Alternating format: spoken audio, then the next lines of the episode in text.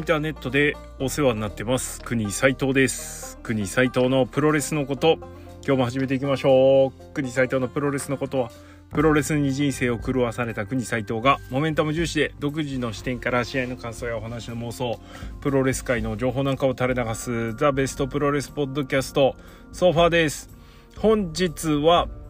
櫛田 VS 石森泰治のこと。えー、5.17仙台ですね。こちらのレビューとなります。はいえー、櫛田、えー、この日はですねえっ、とベストオブザスーパージュニア、えー、第5戦目となります、えー、第5戦までですね1勝3敗、えー、で、えー、来ておりまして、まあ、これから勝ちが続くんだろうなという期待を持って、えー、迎えた一戦は、えー、新日本プロレスに復帰して、えー、ファーストターゲットとなった石森泰治との対戦です。えー、この対戦はもう遡ることですね。えー、1年ぐらい前ですか？どんぐらい前だ？はい。えっ、ー、と、藤田が新日本プロレスに戻ってきてから、えー、敵なしの石森泰治の前に櫛田が立ちはだかるというシチュエーションでございましたでこの後その後ですね櫛田が手足口病にかかってしまって、えー、残念ながらそのまま櫛田石森戦は流れ、えー、まあ査定マッチみたいな感じでね、えー、ずっと来ててようやくさあじゃあ行くぞってところで手足口病になっちゃってそのまま流れてそしてそのまま櫛田は新日本プロレスにずっと参戦せずみたいな感じで。まあ手足口病だからしゃあないですよね。はい。病気だからねこればっかりは。ちょっとねちょっとまあちょっと相変わらずの脱線ですけど。あのよくさ怪我した選手。あのー、アクシデント系のね要は試合の流れとは一切関係ない状態で怪我した選手。えー、のことをやっぱりその怪我のことを揶揄したりするのはあまり良くないよみたいな風潮あるんですけどなぜか櫛田の手足口病は揶揄する揶揄される率が高い。いや病気だから。しかもだから言ってるけど大人がかかったら大変な病気だからもうね。はい。あの本当いい加減にせよって感じですけどね。あの櫛田になら何を言っても許されるのかみたいな本当。櫛田ファンは怒ってますよ。はい。えー、まあそんなこんなでですね、あの、ようやく石森戦となりました。えー、俺の記憶が間違ってなければ石森戦は多分3試合目。えー、いつだか2016年だかのスーパー J カップの1回戦、後楽園ホールですね。えー、まだ石森がノアにいた頃、えー、なんだ、ムーンサルトフォールアウェイスラム、なだれ式ムーンサルトフォールアウェイスラムとかやってた頃ですね。やばかったな、あれは。はい。えー、そして、えー、その後は石森が新日本マットに初登場した時ですね。はい。えー、俺がデーブ・メルツァーに、あの、いや、櫛田はもうリビング外だから曲げるよって言われた時です。はい。まあ、腹はくくっとったけど、腹はくくっとったけどな、あの時な。ということで、一勝一敗です。えー、新日本マット、えー、新日本プロレスのボーンソルジャー石森大臣には勝ち逃げされてるので、まあ、星取り考えてもね、ここは勝つでしょって思ってたんですけど、まあまあ高く食ってましたよ。押したらですね、13分30秒、なんと石森大臣、ブラディクロスで、えー、勝利、えー、櫛田は、なんと負けてしまいまして、これで1勝4敗となってしまいました。わあ、びっくり わあ、びっくりではありますが、が、えー、ほんとね、このベストオブザスーパージュニア、えー、この石森戦なんかもそうなんですが、石森は、えー、万能型のね、えー、レスラーとしてあの新日本マット登場以来ですね何でもできるマンです、はい、飛べるし、えー、投げも打撃もあるしさらには決め技もあるしということで本当ね超万能タイプ、えー、パラメーター的にはおそらく一番上でしょう。新日本プロレスの中でという存在になってます、えー、そんな石森泰治を向こうに回して櫛田は、えー、同じぐらいのね性能で、えー、真っ向勝負するという非常に面白い試合でした。うん、で、えー、相変わらずの腕攻めに加えて、えー、忘れた頃の足攻めっていうのが入ってくるのでもう散らします。上に下に、えー、攻撃を散らしてくる櫛田。さすがですね。えー、石森、あの、かの石森泰治ですら、ボーンソルジャー石森泰治ですら、えー、手玉に取る試合ぶりは本当に素晴らしかったです。えー、なんで、やっぱ櫛田がね、攻めて、えー、石森が反撃を差し込むという展開でした。えー、この試合でやはりすごかったのは、えー、一番盛り上がりポイントは、えー、櫛田のブレードランナーからのボーダーシティストレッチ。これですね。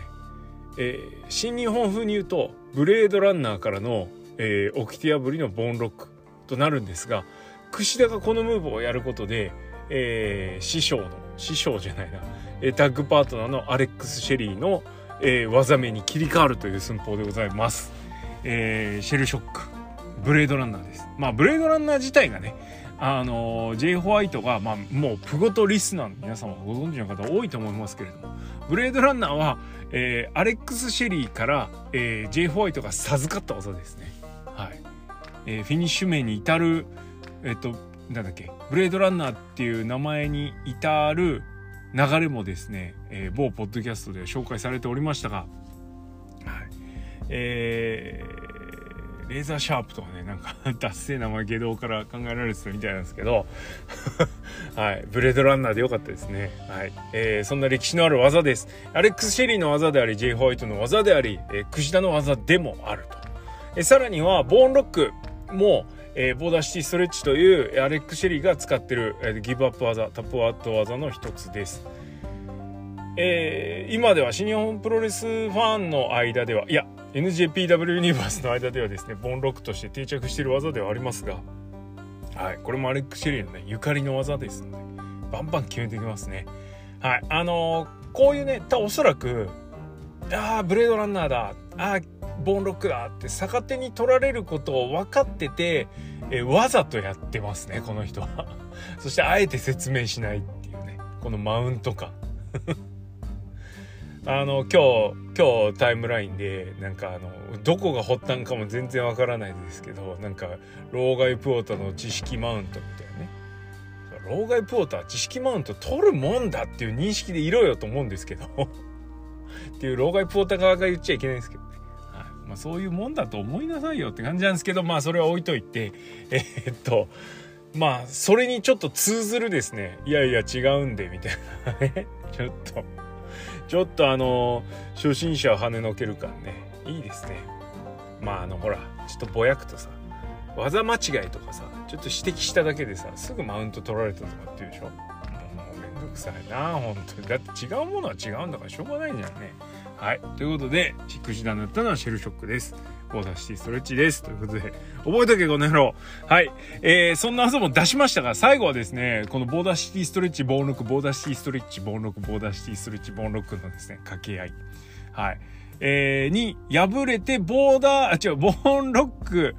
えー、行くと見せかけてのブラディクロスということで、あの、技の入りがね、似たような形、あ、違うわ。違う、嘘ついた。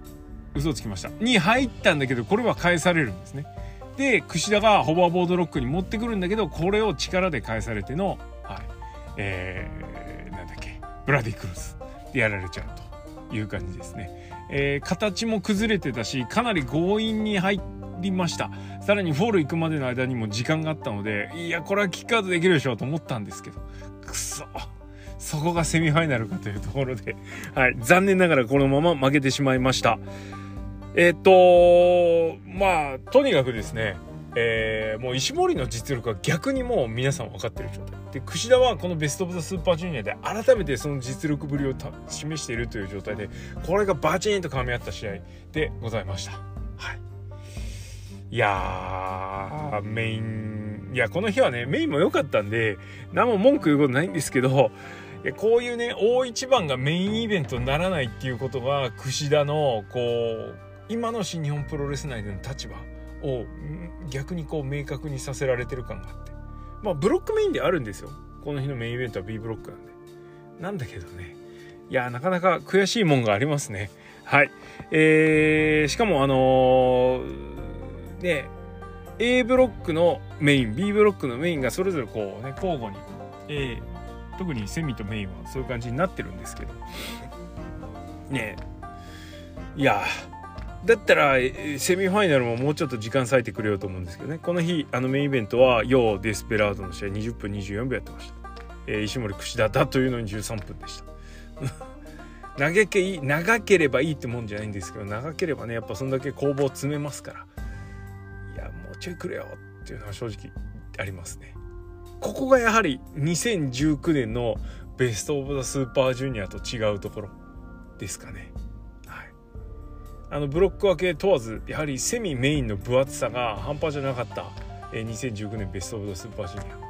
えー、今年がね盛り上がってるとここともあってベストのね大会だみたいな声もちょっと上がりつつあるんですけどいやいやいやいやそう気持ちわかる気持ちわかるけど待て待てとねあの老老害でもないっすわな。2019年の話してんだからな。はい。あのー、そんなことはないよということはちょっと言っときたいかなと思いますけど。いやこれはもうちょっと半分憎まれ口でございます。はい。えー、これで櫛田は1勝4敗となりました。えー、の残り全部勝ってもギリギリ勝ち越しというレベルです、えー、昨日の、えー、昨日？昨日ですね。一昨日？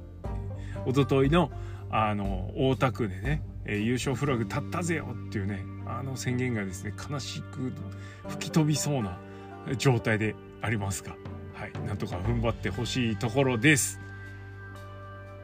えー、翌日、えー、は、えー、次はね高橋宏夢戦です。いやこれも注目です。えー、実はもう終わってるんですけどね はい、えー、この石森戦のレビューですね昨日見終わってちょっとああ負けちったと思ってダラーンとしたらそのまま寝ちゃいました。いわゆる寝落ちってやつしちゃいました。